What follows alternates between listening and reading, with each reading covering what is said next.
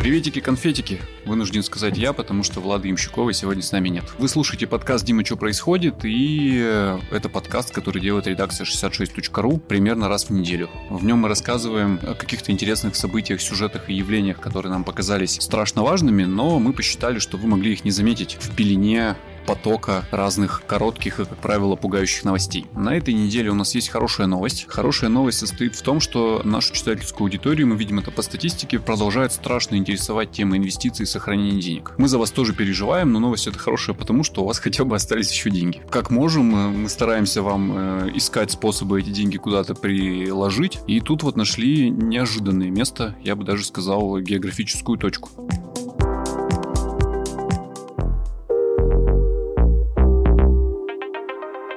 Речь пойдет об арендном рынке жилья.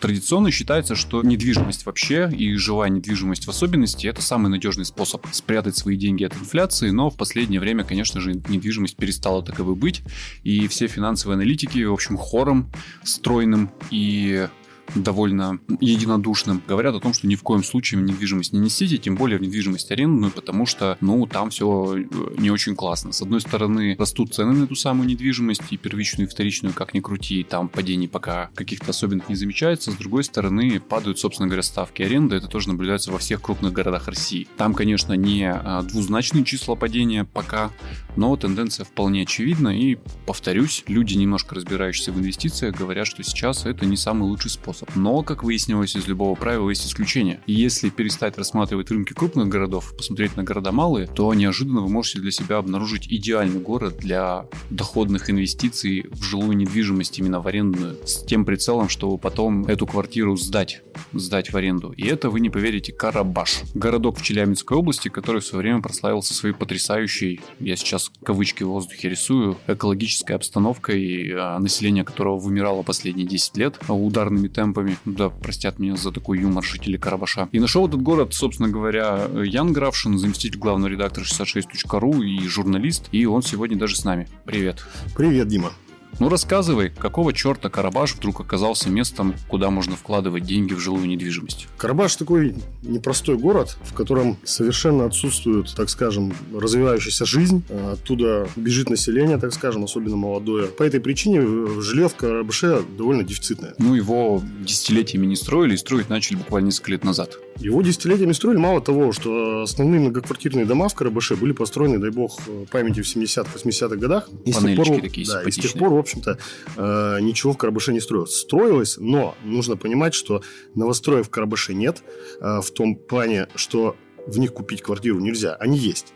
Но на свободный рынок они не попадают. Они на свободный рынок не попадают, потому что эти новостройки вводятся для того, чтобы расселять из ветхого жилья, собственно, жителей Карабаша. В основном, mm-hmm. подозревая, но не уверен, э, работников Карабаш Медиа, которые живут в неком ветхом жилье. Поэтому по запросу купить э, квартиру в новостройке в Карабаше будет ноль предложений. Купить в Карабаше можно только вторичную недвижимость, которая, в принципе, тоже ну, в довольно удручающем состоянии уже находится. И Но стоит миллионы? Стоит она очень дешево. Относительно Екатеринбурга квартира в Карабаше, если брать ну, условно, двухкомнатную, трехкомнатную, стоит в районе от 30 до 40 тысяч рублей за квадратный метр. Это квартира, предположим, на проспекте Металлургов, это центр Карабаша. Ну, следовательно, двушку там можно взять, например, за полтора, максимум 2 миллиона рублей. Красота. Но зачем? Но зачем? Тут мы подходим к вопросу «зачем?». Градообразующее предприятие Карабаша, собственно, Карабаш-Медь, которое сейчас управляет с 2007 наверное, года, я не помню, русская медная компания, сейчас ведет большое, большое строительство, в том числе на своих объектах. Ну, промышленное строительство. Да, там идет большая стройка. Строит завод. Э, строят завод, то есть серно-кислотный там цех у них, э, насколько я сейчас понимаю, еще строится завод минеральных удобрений, что-то еще два каких-то абразивных завода. В общем, там в Карабаше сейчас идет большая стройка. Так как в Карабаше строить некому, собственно, то Карабаш Медь привлекает для строительства работников из других регионов. Подрядчиков. Это, да, подрядчиков. Это Екатеринбург, это Челябинск, это, возможно, еще какие-то города. Кто поедет, их привлекает. Или я угадаю, этим людям надо где-то жить.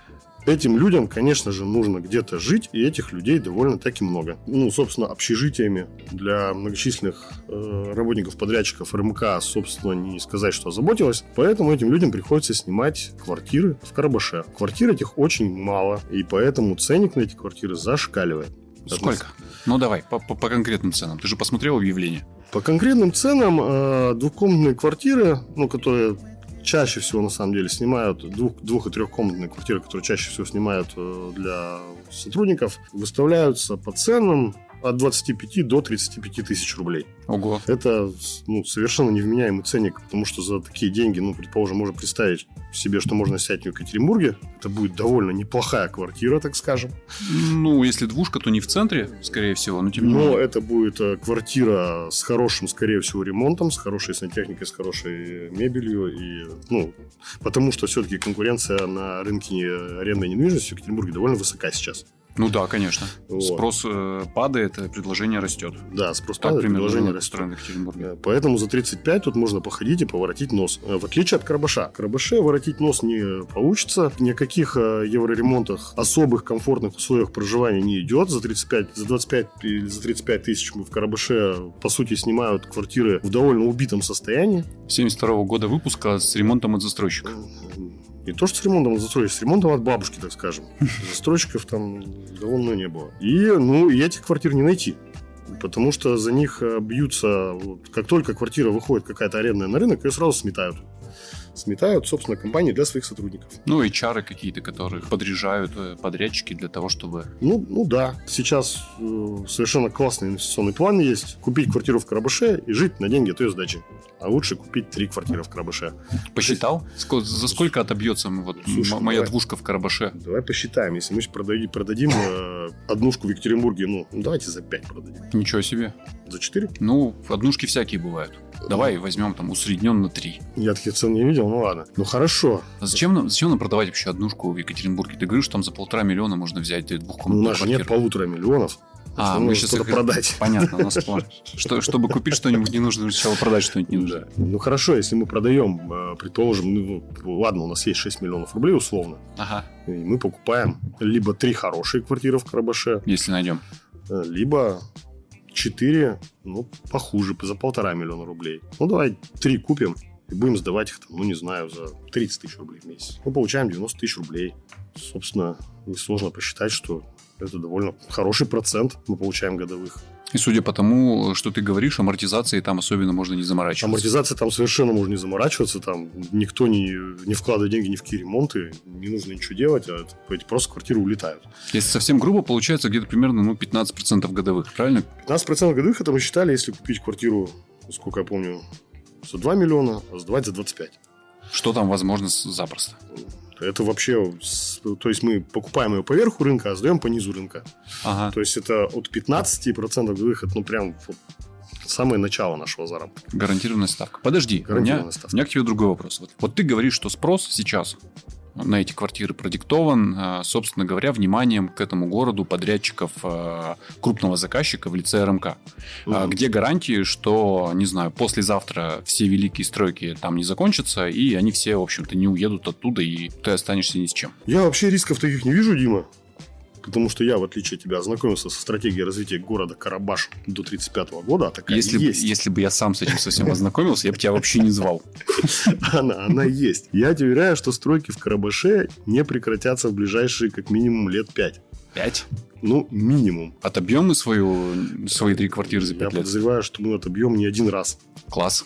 Продолжай. Вот. Да, собственно, и сами подрядчики говорят, что в Карабаше стройка не остановится, потому что там очень много чего нужно строить. Ну и, собственно, проблем с э, каких-то экономических особых проблем Карабаш медь не испытывает. У них много денег, и вообще все хорошо. Значит, надо строить дальше. Ну, класс. Потрясающий инвестиционный план. Да, Только я вот все думаю, вот продадим мы с тобой квартиру, нашу несчастную однушку за 3 миллиона рублей.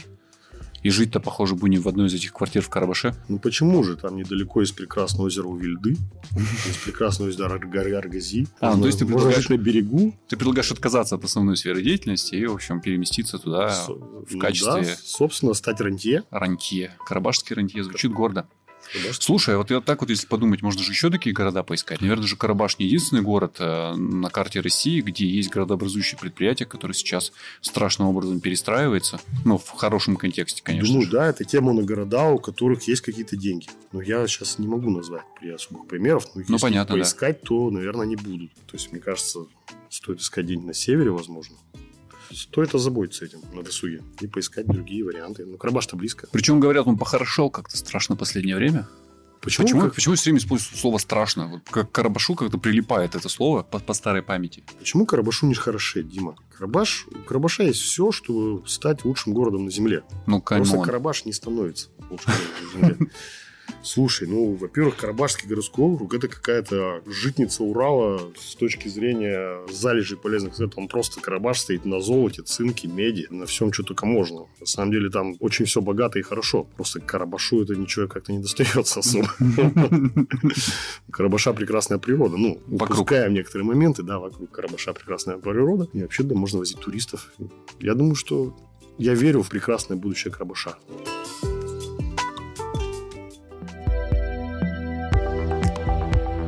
Ну вот и все, ребята. Слушайте нас везде, где сможете нас найти. Делитесь этим подкастом и любым другим от нас с бабушками, дедушками, сестрами, братьями, со всеми на свете. Пишите нам комментарии везде, где вы сможете это сделать. Ну, короче, вы, вы все знаете. Скоро услышимся, я надеюсь. Как пойдет. Это не точно.